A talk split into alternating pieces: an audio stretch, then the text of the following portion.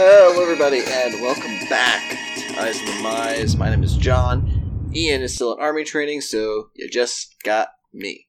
And, uh, well, this Monday was probably one of the, uh, the biggest, uh, biggest days in Magic's recent history, really, aside from major set releases, because Monday, uh, we saw the unbanning of not one, but two very, very powerful cards uh, in modern history, in the modern card pool, uh, and that was Bloodbraid Elf and Jace the Mind Sculptor. Um, to say that Jace has had no impact on modern so far would be uh, folly at best. Uh, we only have to look at the um, the Team Modern Super League, as hosted by Randy Buehler, and see that there were about there were only uh, what was it, twelve copies of Jace throughout the entire event uh, of the deck list that were submitted, and uh, the deck that that won the whole thing was Saffron Olive piloting uh, Blue White Miracles, featuring four copies of Jace the Mind Sculptor. Uh, earlier today, I was uh, hopping in on a few streams to watch players uh, playing the new Modern, and the overwhelming majority of them were playing Jace the Mind Sculptor decks. And there were a few Bloodbraid Elf decks, and it looked like everyone else was playing well, Jace or Bloodbraid Elf decks. I think I saw one stream. It was uh, Todd Stevens who was playing, and he ended up he had one match against uh, Griselbrand, which is not exactly the same style of deck as a, a Jace the Mind Sculptor deck, but uh, it does seem that the impact that Jace and BBE have had on Modern has been large and immediate. I agree with uh, Saffron Olive's tweet earlier today that if you're jumping in a Magic Online league right now, you better be prepared to face Jaces. Uh, take out your gainsays, grab your Jace's defeats, uh, whatever it is that you think you need to do in order to beat the Jaces of the modern metagame as of right now. Uh, obviously, GP Lyon and SCG Indy are un- operating under the previous uh, ban list, uh, so they will not be having Jace or Bloodbraid legal.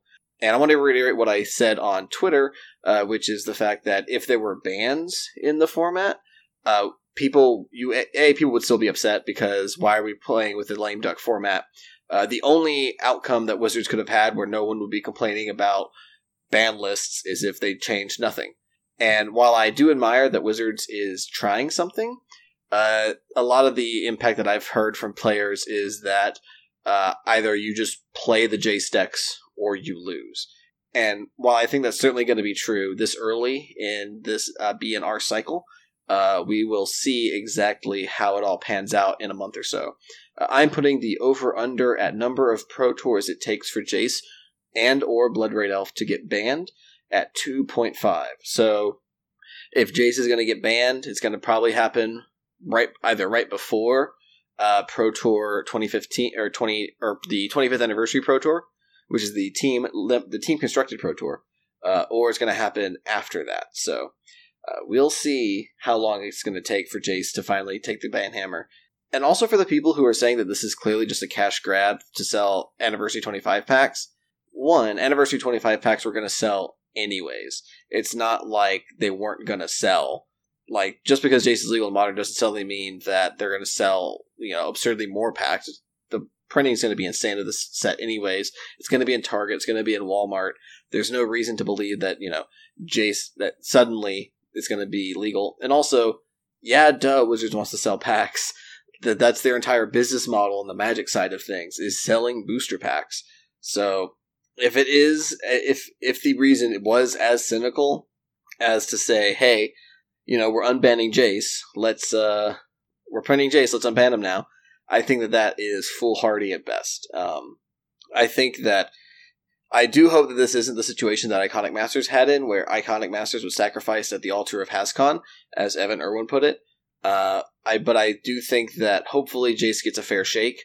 But if he's too powerful, or if the numbers don't, you know, reorient themselves in a positive direction, then Wizards needs to act faster, sooner rather than later. Because I've said before in this podcast that if they unban, like, the worst thing they can do when they unban Jace is have to reban him. So hopefully, uh, people aren't uh, don't a don't buy into the hype unless you can get you know a good deal on some of these Jaces. Like don't don't pay over a hundred dollars for Jaces right now unless you like absolutely need them. Just don't be foolish is is my big take. Don't be an idiot. In other Magic news, uh, Team Modern Super League has been great for the past two weeks.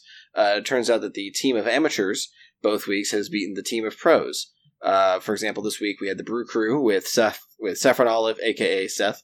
Uh, we had uh, him with Corbin Hostler and Todd Stevens. Uh, they all managed to beat the the pro team from Madison, which had Sam Black, Caleb Durward, and Matt Severa or Matt Severa. Yes, Severa. And then the previous week it was Team Envy, which was Emma Handy, Sam Eilenfeld, and uh, Mega Wolf, who beat up on the team of now I don't remember who they were playing. Oh, the International Alliance. Uh, Raphael Levy, Patrick Dickmann, and Li Shitian. So Team Modern Super League is great. Um, the last Rivals of Ixalan story got published today. Uh, the the Sun Empire officially claimed Orazca, and there was some great interaction between uh, Saheeli and Huatli. Uh, we got to see Angrath get to go home, and we get to see Jace uh, planeswalk into what we're assuming is the Weatherlight, which is probably a very good assumption considering the fact that there was another article published today how that Wizards of the Coast is kind of outsourcing the Dominaria story and future stories going forwards to popular science fiction authors.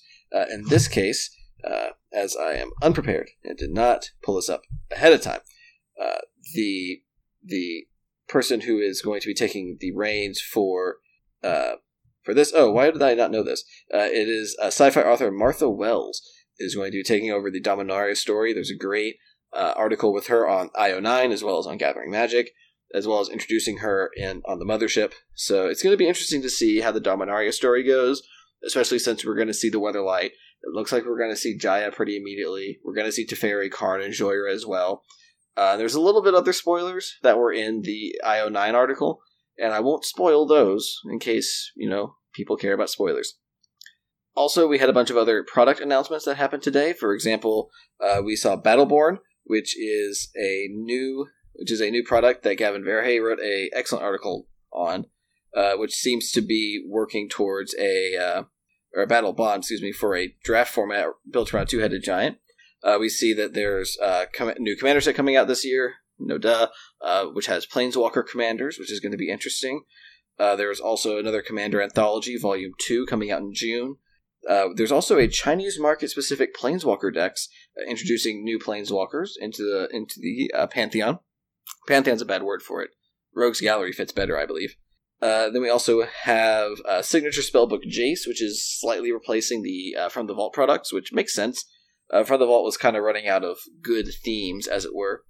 And then that's about it. There's also some key art that's now on the on the Wizards of the Coast website with regards to Core 2019, which shows Nicol Bolas, which is also no surprise considering how the story has been really leaning heavily into uh, the Bolas storyline almost coming to an end in in some form or fashion. That's going to be it, I think, for this week. Another short one, another short little exalted episode, uh, while we wait for Ian to return from uh, from army training. And I and I appreciate every each and every one of you who are listening to this. Um, you are the reason why we make this podcast. We make it for ourselves, but also uh, to you, our lovely listeners.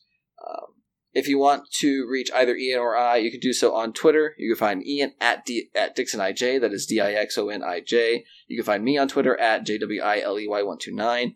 If you want to reach the podcast on Twitter, you can do so at Eyes in the Mize, or if you have a more personal question, you can shoot us an email at eyesinthemise at gmail.com. As always, we'd love to hear your feedback about how we can best improve the podcast for you, our lovely listeners. Thank you so much for listening, and we'll talk to y'all next time.